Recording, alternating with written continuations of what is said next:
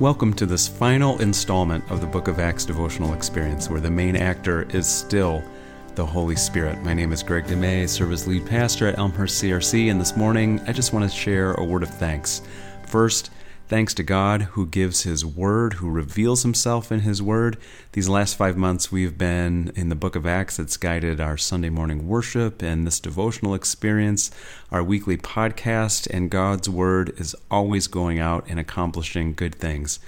Also, want to say thanks to you all for listening, for tuning in, for taking God's Word to heart, and going deep into the book of Acts.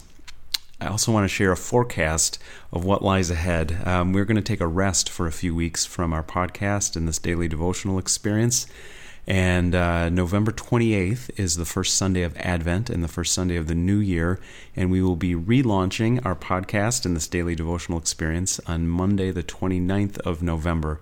And for a season, we are going to keep in step with the lectionary, or full name, the Revised Common Lectionary, which is a series of four Bible readings that more than a billion Christians worldwide um, hear or read on a weekly basis. So we will hear an Old Testament reading, a Psalm, a New Testament reading, and a Gospel reading, and look for the common thread or common denominator of what God is saying about Himself, His heart, and how He's revealing to Himself throughout the entirety of His Word that'll impact our Sunday morning worship and offer us food for the week in this experience as well.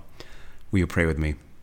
God, we do give thanks that in your goodness and generosity, you have revealed yourself to us, you who are uh, everlasting and eternal and omnipresent and timeless, that you have broken into time and revealed yourself through your word and through Jesus. And we want to open ourselves so that we can receive the full benefit and full grace of that gift of yours. Through your word, send us more love, send us more power, send us more grace. In Jesus' name, amen.